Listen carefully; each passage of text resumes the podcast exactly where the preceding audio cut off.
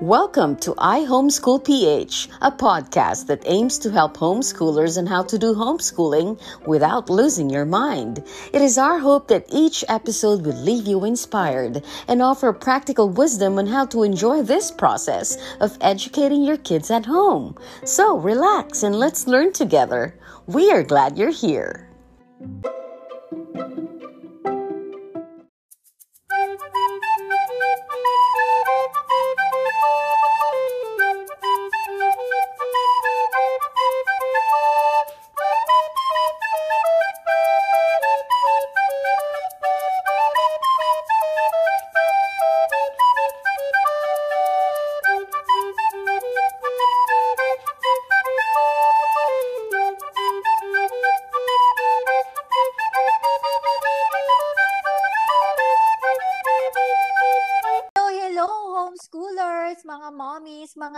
Mga daddies.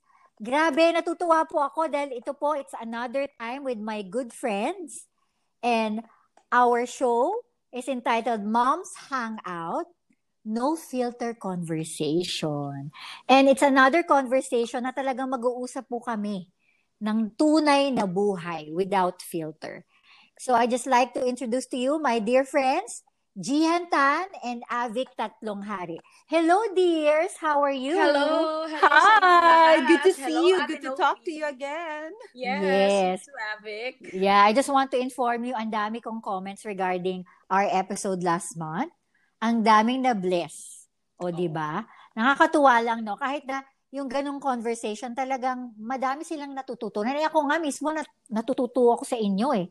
And today, I'm looking forward to that because I know this is a different angle that maybe I want able I was able to, you know, see it in my journey, but I'm really open to this conversation.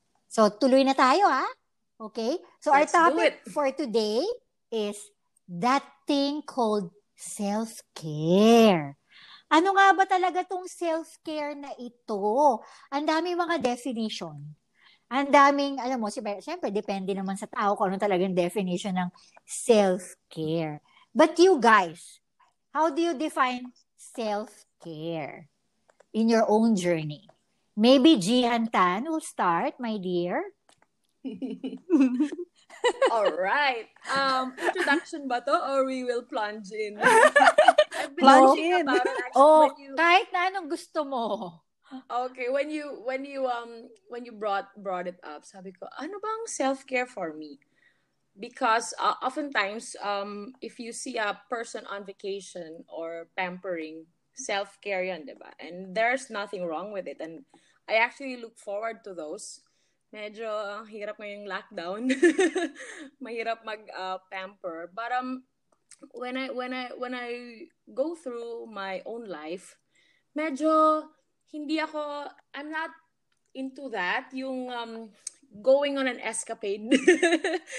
But I love those, lalo na pag, ano, pag surprise, unplanned. So, um, I was just trying to see, ano ba yung tingin ko sa self-care? Um, I have two things in mind. So, when, when I look at self-care, it's, um, I look at it from what um, God tells us about ourselves Mhm. and it is um steward ano, stewardship stewardship of our bodies Yeah. because we are the temple of the holy spirit and god has called us to glorify him through our bodies therefore we take care of our bodies and because um god has put value in our lives we therefore give value to ourselves and second is um self-care is strengthening my inner person Mhm. so it's a time for you know, gathering myself and um, if there are things na that that has robbed me of ease self-care would be the time when i will have to pause and just um, wait on the lord for strength because that's what he said diba? those who wait on me will renew their strength and usually we go to self-care because we have run dry diba? Parang Yeah. na burnout ka na Yeah. break so and and it just shows that we are already weary and we are in need of strength and so whatever i do to regain that strength, I call that self care. Whatever I do to nurture what the Lord has deposited in me, I Mhm. call that self care. And it is not escaping my problems, but it is confronting what's disturbing my peace and laying them all before the Lord and asking for insight. Ano bang gagawin ko dito? That's good. Like, uh, what are what are my um action? What's my action plan? Kasi most of the time I don't have a clue. So I think uh, I've mentioned to you yung lately um challenge namin with my eldest daughter. She has a skin condition, and before um we took a different course of action, and then it did not work. So my peace was really bothered, and I had to go back again to the Lord, knowing that He loves my daughter more than I do knowing that I might not have answers, but he does. And That's just true. taking it as one step at a time. I might I don't know how it's gonna end, how it's gonna, you know, um resolve itself, but I really just wanted I ju- I really just want to make sure that my heart is always at rest and at peace. And if it is not, then I do things and those things that I do are yun yung tinatawag kong self-care to re- restore that peace, to restore that rest in me. That's That good. you know that truth that all is well, even if things are not well, but in me all is well because God has said that it is all well. Yun. Thank you, Jihan. Totoo yun, no? So, Avik, do you agree with that? How Ang- about you? Oo nga, eh, sabihin ko sana, eh, all of the above. Ang hirap i-follow through, di ba? Ang hirap sundan. Dapat pala, hindi ko ikaw tinawag ko eh. Hindi. Nagtitake I'm down ako ng sure, I'm notes sure eh. ginagawa niyo rin yan. Ako naman siguro, no, parang yung self-care, yung idea ko of self-care, nagbago rin when I became a mom. Kasi I think, no, Mm. I realized na ang idea ng self-care, it's not constant through all the seasons of your life. Like, for example, when you're in your 20s, iba yung idea mo ng self-care, right? When you're single and um, the world is just all about what you do every day, ito yung self-care mo. And I realized that God is a God of seasons, right? And in every season na kinukall niya tayo, He also designed time of rest. Ibig sabihin, hin, parang Yeah. part ng design niya, yung yung calling and purpose that He has set for us to do in whatever role, kung mer- meron tayo, we have one child or five children, part ng great design is the element of rest. And I always think of self, I used to think of self-care as me time. To be honest with you, di ba? Parang, Yes, yes. salon, right? Or time to read your books, you know, depende siya. And then,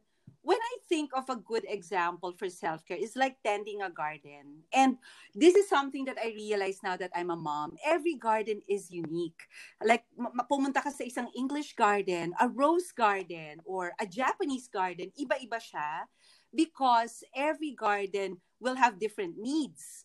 In the same way, iba't iba rin yung paraan para mag-blossom yung garden to its full potential. So, I always Mm. say that self-care will be different for different moms, for different people.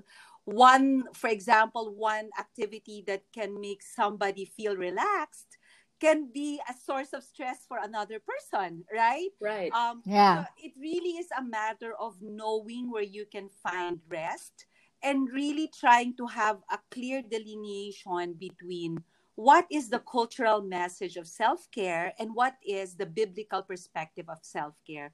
So nandun Mhm. ako sa I'm training myself, I'm training my heart dun sa aspect that I should see self-care in the biblical perspective. Um, what does that mean?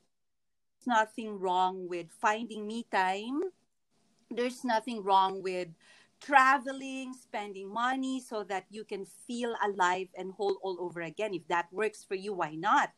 If that if that that is something that you can afford, why not? As long as hindi ka mababaon sa utang yung pamilya mo, right? Why not, right? But for me, over the years na I'm, you know, I've been a mom for nine years pa lang naman. Um, na, na-redefine yung meaning ng self-care for me in a sense that in the beginning, to be honest with you, there was a time that I was secretly, ito, confession talaga to, dahil no filter conversation to, di ba? I was beginning to feel that early years that, kasi nag-breastfeed ako for four years. Tapos, um, uh, you know, all of my time talaga for my child, household, errands, household chores and errands. Wala akong mapag-iwanan. It was really me to to do all these mm-hmm. things or P to, to, uh, to help you with all those things, right? Na-realize ko that self-care for me over the years now this is what it means it is guarding my heart and really being very intentional seeking opportunities so That's that good. i will never feel that my children or my child is actually taking away my precious time so parang for me as long as i'm doing something keep me guard my joy but also guarding my heart from that resentment na na kasi 'di ba parang sometimes ay nako mag-aalaga ako for five days tapos dapat um, on a Saturday dapat I have the whole day to myself. Parang it might be self-care but in a very cultural or um uh, in a different sense of the word but for me as long as my heart is being guarded that from the very thought that my child is taking away my precious time that is self-care so whatever it takes whatever activity i do um mm-hmm. so that ma-nurture ko yung ganong feeling sa akin is actually self-care so if i will break it down into simple things. For me, unhurried morning uh, mornings are is um having unhurried mornings is self-care for me. So whenever I decide kung anong work I will accept, it will be to guard that unhurried morning. Sometimes Adana will just play the recorder and I will be just sitting and reading and drinking my coffee. Climbing mountains is self-care for me because hmm. as I climb mountains, parang nagkakaroon ako ng perspective on what God wants me to do. Whenever I'm at a crossroad, I climb mountains or what I do is forest bathing, yung pupunta ka lang sa park, thinking of nothing else, because I feel like I'm tuning out from the noises of the world and really reconnecting with, you know, with God's heart. And finally, number three, I believe is really having an alone time with the Lord, whatever that means. Um, hindi kasi ako extrovert, you know, parang hindi sa akin na, nakaka-relax yung big parties or travel with a group of friends. I love doing that.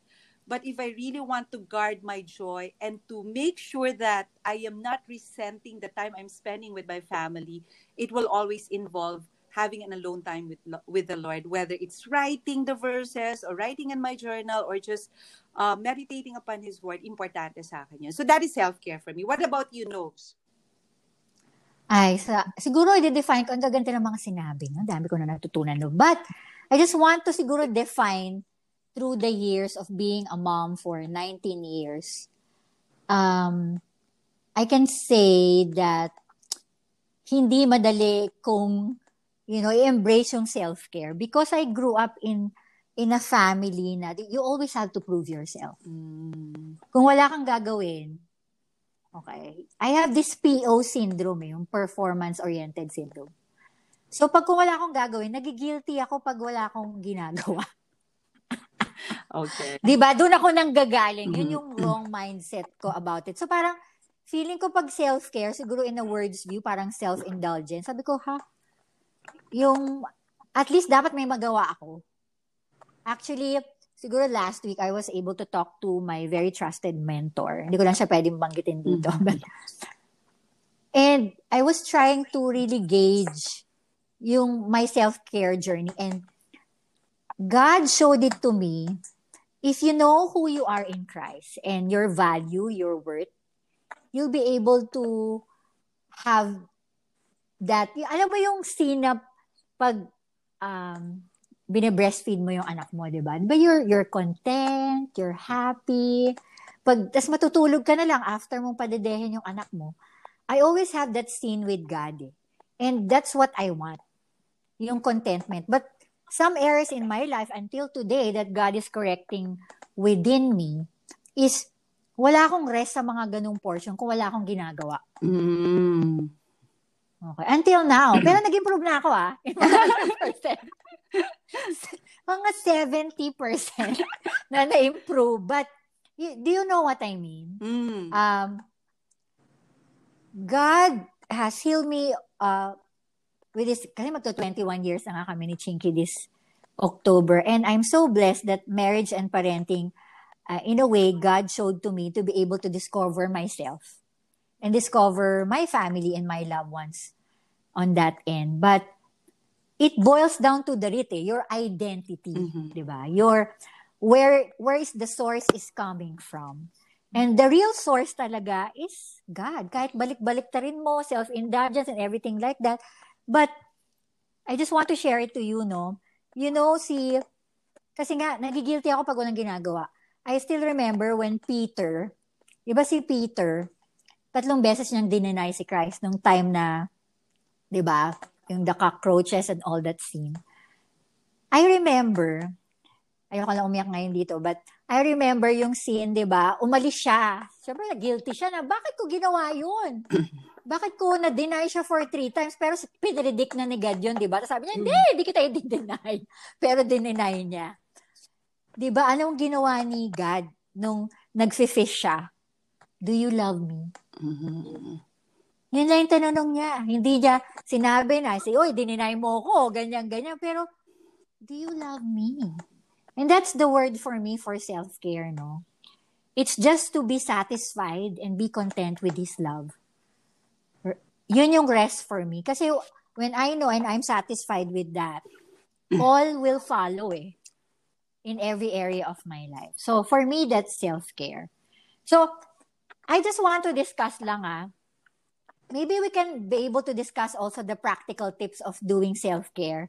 Maganda nag-start na rin siguro si Avic. Pero I just want to discuss na minsan kasi meron akong mga na-encounter na mga moms na sinasabi na, okay, because you're worthy of this self-love or self-care, but do you have to do self-care because you want to take care of others? Do you get what I mean?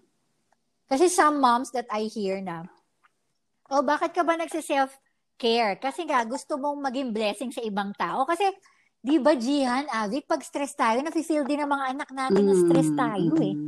And they don't want to, ano, parang, uh, actually, yung nararamdaman nila yun. So, nararamdaman nila the way we teach our kids on a daily basis din. It's a daily grind that you have to intentionally, you know, ipako sa cruise.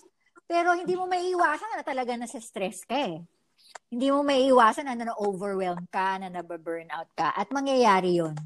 Mangyayari yun. But, do you self-care? Some some moms will say that, do you self-care because, because, ang yun nga, you want to take care of others. Is that sometimes the ultimate goal? Kasi sinasabi nila, if you don't take care of yourself, you cannot take care of others. What can you say about that?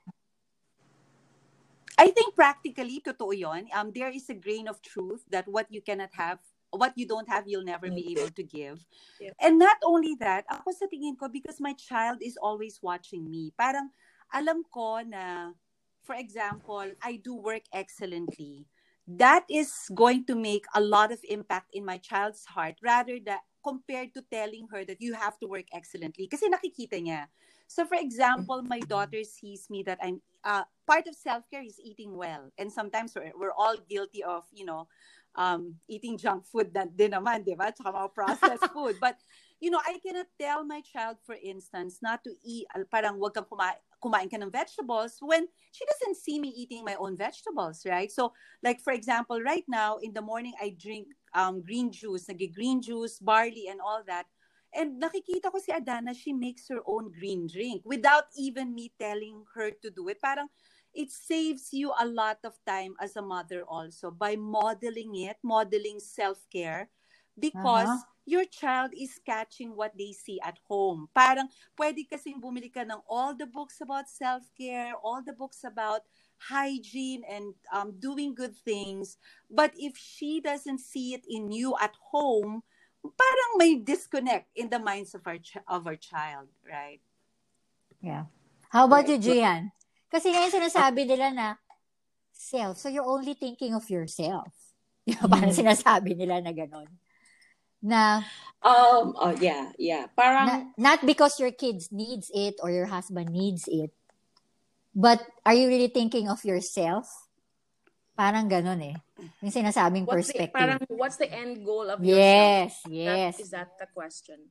Oo. Yeah, we, we often say it and we often hear it now. We, we cannot run on empty. Like a Yes. car, di ba? Pag walang gas, you cannot, cannot Yeah. run. um in terms of motherhood, there was a time when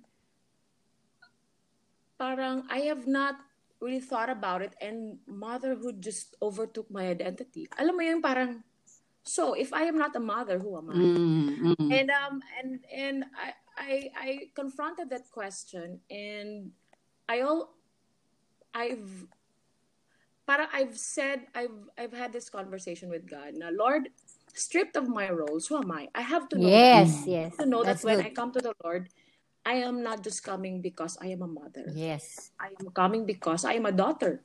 I am Yeah. I am his daughter. And whatever he pours into my life, that is what I'm gonna share to my daughter. Mhm. I don't have to have a peg of ah, ito dapat yung, you know, I have to be this so that my daughter will will be this. I have I've just said, Lord, you know, um strip before I was a mother, before I was a wife, you know, I, I was your daughter and I'm still your daughter. So whatever you have called me to be, you know, you have imparted to me, that's what I impart to my daughter. So dati kasi parang gusto kong baguhin yung personality ko kasi ako personality Oo ko talaga sobra akong strict. so parang sobra akong strict um you know, um I don't have patience for when if something is mediocre. Wala ako masyadong patience doon. So And I felt guilty na parang dapat kailangan loving. Alam mo yun, yung kailangan expressive ka. Hindi ako expressive. As, I don't know why, but when, you know, I had, I really struggled when I had a daughter. Kasi sabi ko, Lord, bakit daughter? Eh, hindi ako girl. hindi ako girl. Parang, I don't know how to do braids. I don't know yung mga kikay stuff. I don't, you know, early on in my life, at I think that was college, I read this article na categorizing girls ba, you can either be the princess type or the cowboy type. Sabi ko sa sarili ko, ay, ako talaga yung cowboy type. no frills. I'm okay with that. So, so, so you kind of have this image that you have to be this as a mother Mhm. so that you, you will have this, you know, this kind of children. And um, uh, I'm I'm just glad that the Lord has really removed that paradigm from my head. Now you are my daughter, Mm. okay? You are my daughter. I gave you kids, and you don't have to be anything else. You just need to impart what I have deposited in your life. Mhm. Now, what is self care for me? Self care for me is um, taking care. It's um, like the parable of talent. What the Lord has given, has deposited in my life That's good. that is what I will nurture. I will not look for anything else. if there is time, I will do it. but there was a time when I wanted to be this, I wanted to be that. Yung ginagawa ng mama niya, gusto ko rin gawin. Yung ginagawa nilang lahat, gusto kong gawin. but it just, you know, it just stressed me out. And and the Lord corrected me and said, you know, you don't have to it's good to learn from others. And I have learned a lot, you know, from mentors like Ate Novi, from friends like Avi. Actually, uh, I admire you both. So, and I keep a few friends. So, I, I really admire you both. so, so, so, yung security na yun, na God is able to pour something in my life. And if I focus on that, I cultivate that, then somehow it will spill over to my kids. I don't have to go around looking for something that I do not Yeah. have. Because whatever I need to fulfill my purpose, the Lord will provide. So so that has simplified my planning, um, what I am, you know, doing for the kids, even my homeschooling. Dati, dami kong gustong gawin sa homeschool ko.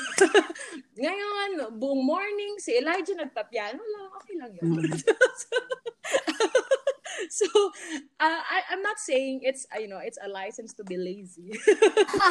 but um, it's a license to have peace. um, it's okay to um, it's okay to just be comfortable in my own skin. And and so what is what does self-care look to me now? Parang masyado atang abstract ba yung mga sinasabi ko? Okay lang yan. Uh, self-care for me is like sometimes I sleep until I wake up at 6 tapos parang inaantok pa Yeah, ako. So sleep. I will maybe sleep until 7. And then, um, kasi lockdown naman eh. Wala naman kayong pupuntahan eh. Sa bahay lang kami. So, Oo. wala rin akong, wala rin akong hinahabol na deadline, di ba? So, I take that extra hour of sleeping kasi it makes me sane. Mm. Because si Dak these days, nagiging ano na siya, restless na siya. So, parang he keeps on waking up na in the ano at night to feed. Mm. So not like before. So medyo disrupted yung tulog ko. Mhm. So so priority sa akin yung to be to be physically um re- well rested. And pagkatapos nun is uh, I like yung sinabi ni Avic yung unheard mornings. Ito yung isang gift nung um you know, being at home and being home doing homeschooling. So you don't have to hurry. Uh, you can just enjoy your kids. Oh, let's fix the bed. Okay, tapos breakfast, tapos you can just goof around during breakfast and um, just listen to them. You don't even have to interrupt. You just listen to them do their thing. So for me, that is self care. Um, to just not do anything and um, you know, take the time to warm up. Parang diesel ba yung car? Warm up ka muna, and then after that, then you can just jump in and do what needs to be done. So nothing, not wala masyadong ano funfair. but you know, I like God because He is very mindful of us. Yes. And there are times na yung mga dinidesire ng heart natin, when we surrender them to God, kasi hindi naman siya KJ eh. When you say, Lord, you know, you know all of these desires. So, but I don't know how to meet them. And you give them to God. The Lord has a way of surprising you. Na you don't have to do self-care because He takes care of us Yes. for example, um, material things, diba? Some people, they would go on a shopping spree. That is self-care. They feel good. Yeah. They feel, they have value. Parang sarap ng feeling. Um, don't worry. Dumaan din ako sa ganun. Madaming shoes yan. Yeah, Sa Tokyo, yung- ang daming shoes yan. Yes. Sobrang Nag- Nag-shopping sa kami ni. Gian sa Hong Kong, no? Yung feeling, I deserve that. Kasi kailangan kong rest. Kaya kailangan kong bilhin yung bag na yan. Oo, parang, parang yung may sense of entitlement. Yes, yes. Grabe yung pagod ko, ha? Ginastify. So, kailangan merong ano ha, may returns ito ha. Oy, teka lang, nakatipid ka. Magkano nakatipid mo sa tuition fee? Saka sa gatas. 50% please give back to me. Uy, sabi ko rin kay Chinky yun. O, kumputin mo, magkano, o? O. Natipid, di ba? Natipid, di ba? So, um, Confession time na. confession time. So, there came a time na parang I realized, oh, maganda naman yung mga bags, but nawala talaga yung desire ko for them. Um, genuinely, ah, parang ah, it, it has no hold on me. But the moment I lost the desire for them, they kept coming.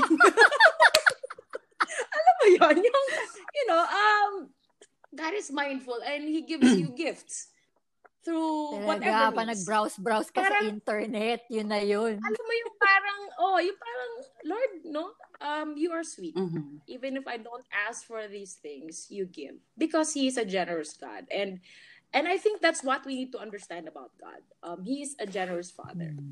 And He will not withhold any good thing from us. And when we embrace that, it might not be material things. It I don't know how it will come to you. But if you just challenge God and say, Lord, can you just, you know, show me how a good father you are, how generous you are. He will. He will show it you in ways na you would not have thought he could do. Yes. And I've proven that. And so, natanggal na yun sa list of self-care ko. So, minsan, minsan si Ryan sabi niya sa akin, tara, ano tayo, mag-shopping tayo kasi pag tinignan mo yung mga picture natin, yung mga damit natin, mga seven years na. so, okay naman, sige, okay naman. But, you know, it it has lost its former luster. Nax. Recorded to Nax. ah. oh, recorded. record ko, lagot, baka di na Oo, ako nangyari recorded. shopping na asawa ko. Seven years later ka na pwedeng mag-shopping, Gian. I think also the other good question to ask, no, is yung, is self-care very selfish? Kasi di ba parang, Yun nga. Oo, kasi di ba parang, to be honest with you, nakakalungkot because a lot of the moms, merong nagsasuffer tayo sa guilt na yun. Mhm. Parang, if we go out for a day of spa, parang selfish ba yun? Na, na dapat yung yung ginastos mo dun sa spa, ilagay mo na lang sa groceries, right? I think there is no easy answer to that question, no? Yung parang, Yeah. is it selfish? I think the only person that can answer that really is you because um, Yeah. ano ba talaga yung yung um posture ng heart mo if when, Yes. when you do that thing. What do you think ano Novs parang is self-care selfish? Well, case-to-case basis yan. But, yun nga, I agree with you guys when you said it really depends on the person. Ah, in one way or another. Like, for example, yung spa, maganda naman yan. Pero kung magsaspa ka, like, five times a week, you ask yourself, di ba, kung selfishness ba yun? Di ba? Yung, yung mga ganon, yung, yung sobra. Alam mo naman Yeah. kung ano yung magsasobre. Alam mo naman yung, ah, kasi, well, I do not know, no? Pero I realize lang din, ma- makikita mo through the background of how that person grew up in a family, eh. Na some- sometimes, hinahanap mo yung comfort from all of those for you to feel content. But yun nga yung maganda natin discussion. Eh. Where do you really find your contentment? Where do you really find your rest? Yung ba talaga yung rest? Kasi ako, after ko mag, never ko, ayoko ng massage in my entire life. But when I got married to Chinky, Agree. si Chinky, yun ang gusto niya. Alam mo, yun lang gusto niya. Aircon, ayoko ng aircon, gusto niya may aircon, saka massage. Yun lang. Si Chinky, makikita mo na butas-butas yung t-shirt. Hanggang ngayon, sinusuot pa niya. Okay lang sa kanya. Kahit apat lang yung socks niya.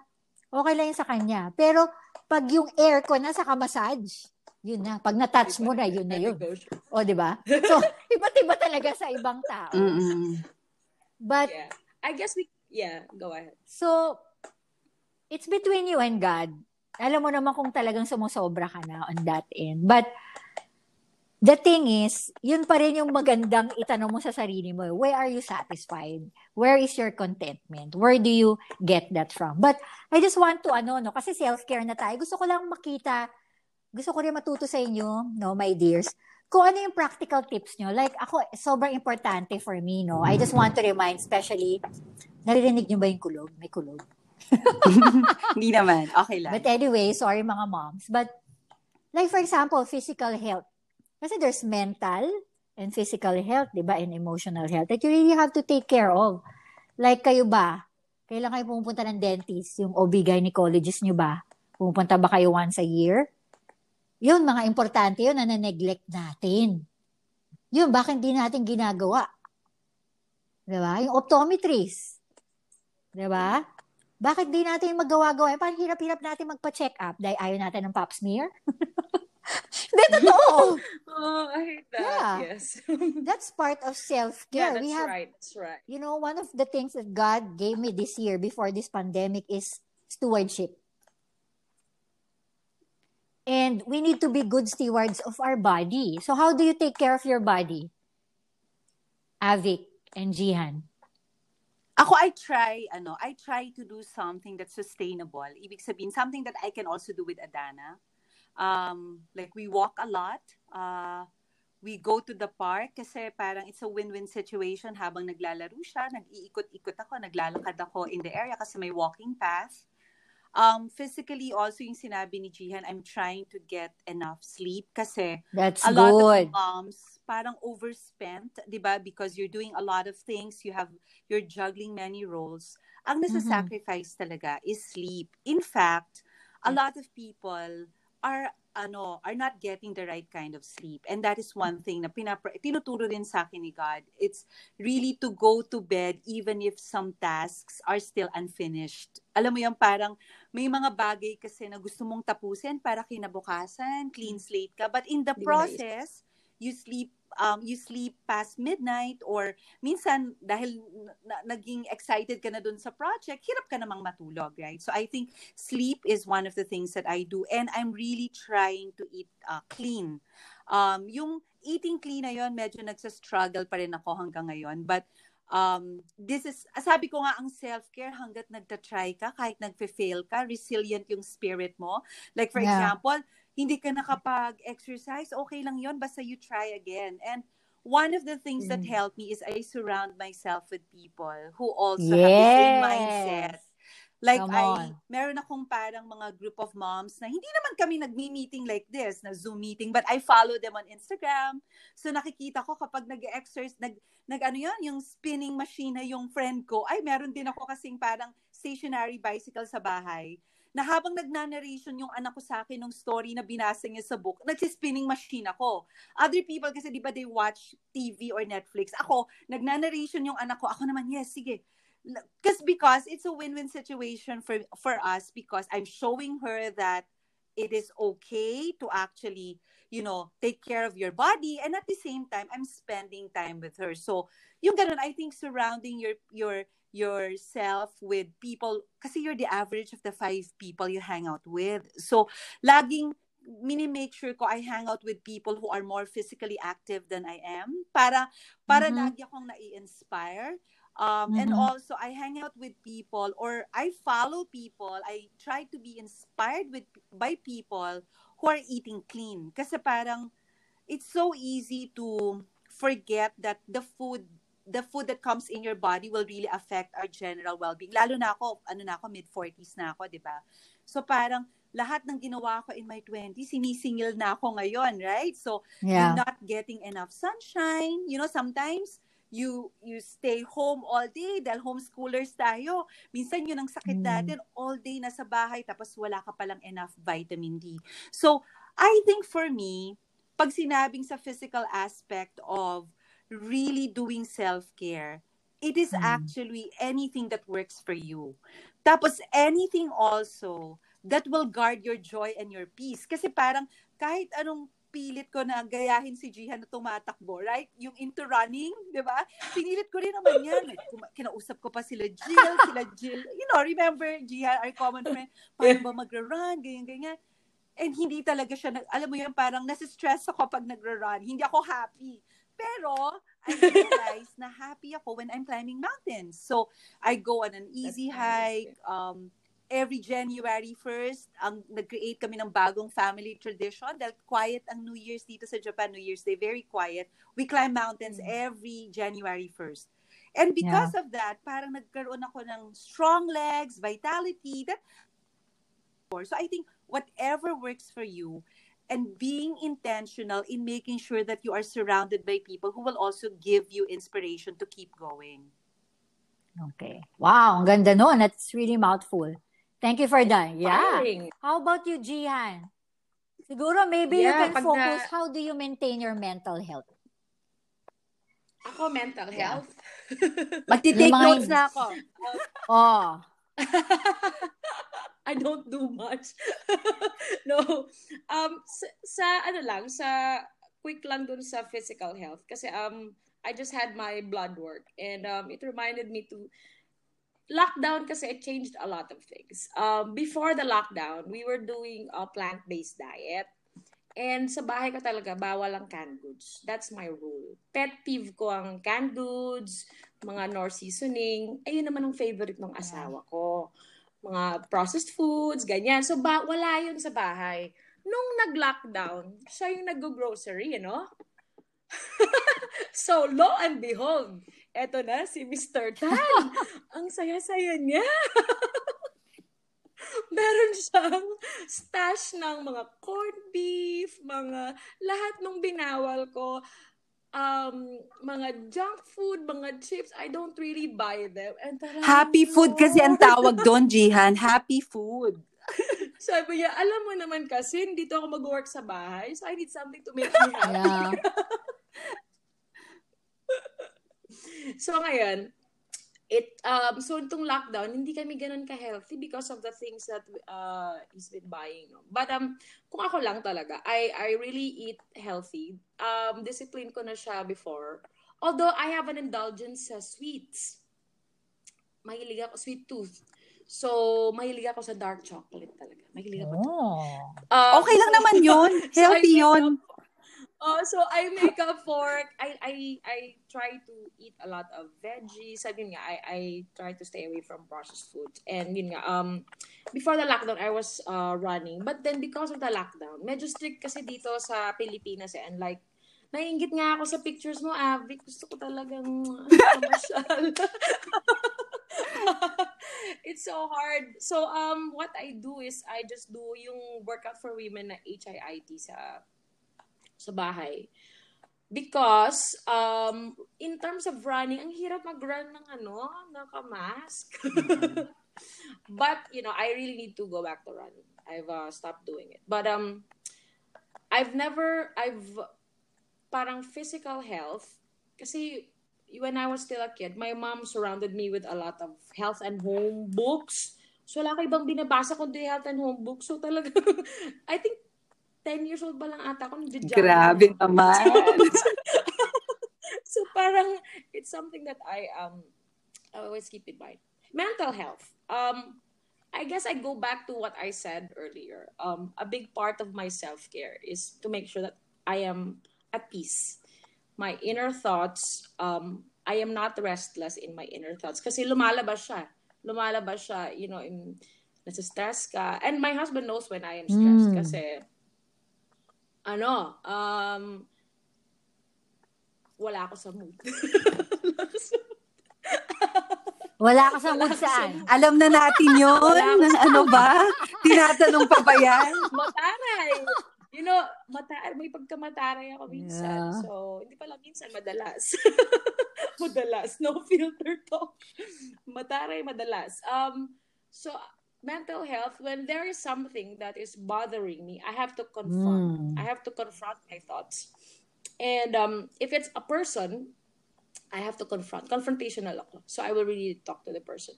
If it's just me, yung mahirap yung it's just you eh. If it's just me, I, I really have to um, lay it out before the Lord. And I like to, ano, isang outlet ko talaga is to have a good mm. cry. To have a good cry. Um, nothing is wrong with me. I just like to release my stress that way. Oo, why Parang, not? Think, Bakit? All the way back, I think um, college ako, naalala ko, pag nagko-quiet time ako, nagtatago ako sa loob ng closet. And that's where I encounter God. That's where I pour out my heart, and uh, and I and that's where I cry. So so when I am stressed, I cry. I cry out to the Lord. That's and, good. Um, I try to deal with, and try to find some quiet. So like I was uh, was mentioning ka kanina kay Ate Novi na like this this week I I tried to unplug. So, kasi I had to to focus my attention on something na gusto ko ma-resolve. So, nagbawas ako ng social media. Uh, I did not have to do things that I did not have to do. So, and and I realized, diba, for yung anak ko, hindi naman nadagdagan yung oras ng buhay ko eh. So, if you try to fit everything, you will really get stressed. Right. So, it's not about trying to fit everything, but you know, make things adjust to the fixed time. Yeah. Now, we all have 24 hours. Some things will not fit, and it's okay if they don't fit. The world is not gonna collapse if they don't fit in. So, I've um, I've removed quite a lot of things in my life, and this lockdown has helped me to to focus talaga on on what's just you know before me. Baka hindi, it might sound like napaka short-sighted, hindi, hindi siya strategic, but it gives me peace. So I'm quite okay. That's right. so if the Lord calls me to do something else after this, we'll wait and see. But for now, that's how I keep my yeah. peace. Whatever fits into the 24 hours, yun lang. Kasama yung. Yes. so, Fight yes, for sleep. Yes. yeah. yeah. Oh, ang dami niya nang sinabi. No? Ang ganda ng kwentuhan natin. Ayoko na mag-end. But Then again, One hour oh, but it's okay, no? Madami silang matututunan, I'm sure. And siguro ako, ifa-fast ko na lang. For me, it's, it started with our minds eh, which is our mental health. We cannot do all those physical and all those emotional if we don't know what's in our mind eh. So what always prompts me is yung Philippians 4.8. Finally, brothers, whatever is true, whatever is noble, whatever is right, whatever is pure, whatever is lovely, whatever is admirable if anything is excellent or praiseworthy, think about such things. So I'm really mindful of my mind.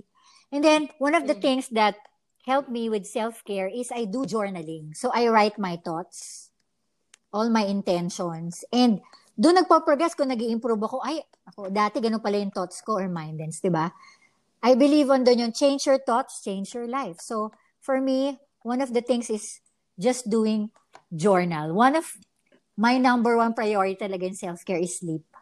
Pag 8 hours na ko, Jihan, monster na ako kinabukasan pag hindi ako naka 8 hours. Eh ngayon, perimenopause level ang beauty ko.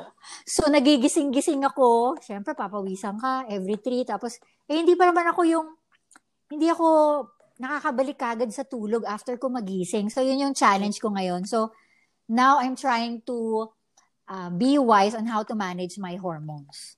That's why I talk to um uh, like a functional med uh, functional doctor every now and then to be able to manage the nutrition that I eat, on how to manage my hormones. Kayo, wala pa kayo doon. So, tuturuan ko kayo pag nandun na kayo sa isang level. O, bata ka pa, Avi ka. But anyway,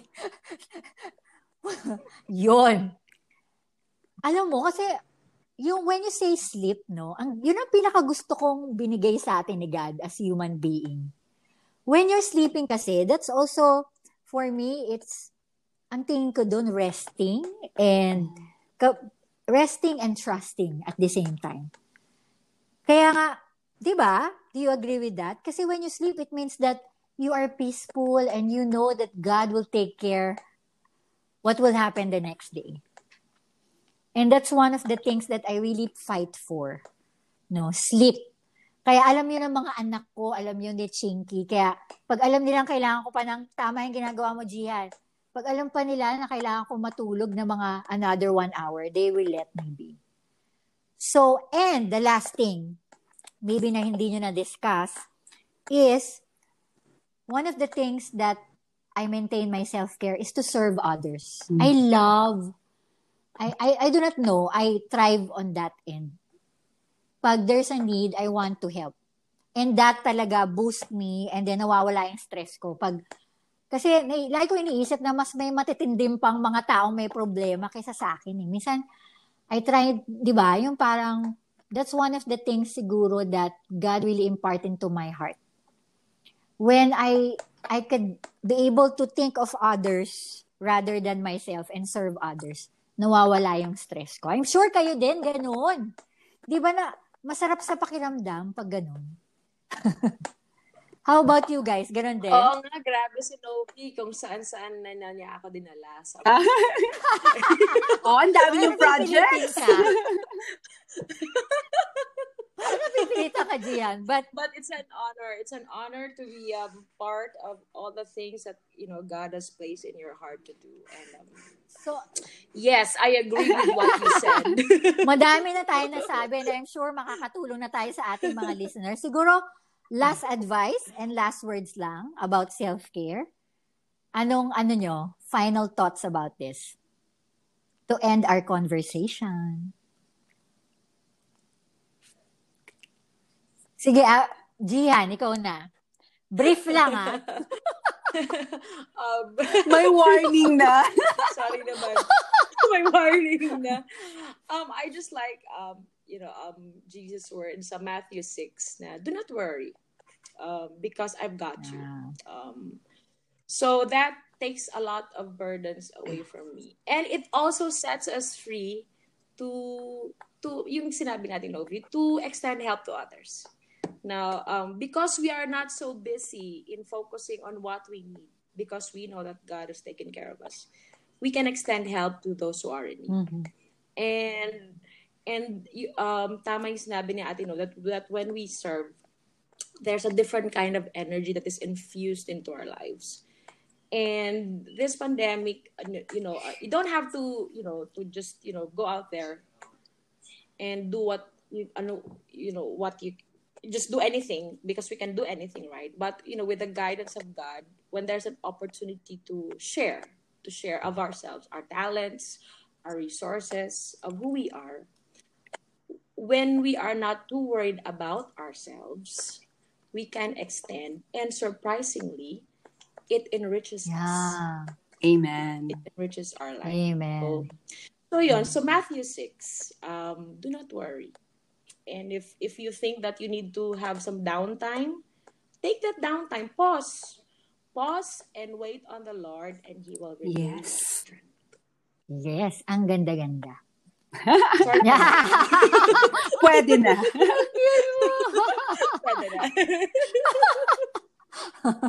okay, Jihan. Ay, Jihan. I'm sorry. Avik, my dear. That's okay. Um, ako naman siguro encouragement kasi every woman or every wife would have different or mother for that matter will have different situations in life like one mother can afford a certain kind of self-care while, while the other mother would be struggling to afford in terms of yeah. practicality in terms of money in terms of uh, demands in life but i always say this the god who created the concept of motherhood actually mm-hmm. knows your design knows you by the strand of your yeah. number of strands of your hair parang if mm. if he mm. has called us to the very meaningful task and purpose of being a mother do you think god will with, would withhold will he withhold every good thing and that includes self-care yeah. that includes yeah. anything that will guard your peace that will guard your joy that will make you feel alive again yeah. however god will reveal that to you in many different creative ways so I, I pray that every listener or every mom who's listening to this conversation will just have that moment of running to the Lord and saying, This is where yeah. I am. This is what I need. And this is where I need your rest. And and I know that God will provide. Probably he will he will provide differently for different people, but he's gonna remain the same. He's gonna be um yeah. he's gonna be there and he knows what you actually need. So I think self care is never selfish as long as at the yeah. end of the day it it keeps you closer to the Lord. Yes. Thank you for that. Love it. Ganda, ganda. But dahil ayoko na masyadong mag-add sa lahat ng sinabi nyo, I just want to share this verse in Matthew 11, 28 to 30. For me, self-care is an invitation talaga in resting in God and trusting in God. Sabi niya, okay. Come to me, all who labor and are heavy laden, and I will give you rest. Take my yoke upon you and learn from me. For I am gentle and lowly in heart, and you will find rest for your souls. For my yoke is easy and my burden is light. I so, mga mommies, if God is inviting you, kahit na kailangan yung itapon mo na yung mommy hat nyo or wifey hat, and just draw near to God, do so. God is inviting us every day of our lives, and He will never give up on us. Okay, thank you so much, Avik and Jihan. Thank, thank you, thank so much. you. I love you, love you with it's all always my a joy heart. to be and with belated you. happy birthday to my dear friend Avik. Thank birthday you. po niya. Happy birthday. Yes, thank you, Avik. I just want to take this opportunity. Thank you for your friendship. It's really a privilege. You're a woman of wisdom. And I just want this Yes. to be recorded in this podcast. Oh, thank you. Yeah. Yeah, thank you for just, you know, I know that you always advise me na kahit tingin mo sa akin, mas matanda ako sa'yo. Sa totoo lang, madami ako natututunan sa'yo. Oh. And I, I love it when you say things without shame. And thank you for that. Thank you for that. Thank you. Kasi ikaw, isa ka rin sa mga sounding board ko. Oh. How about you, Jihan? May sasabihin ka ba kay Avi?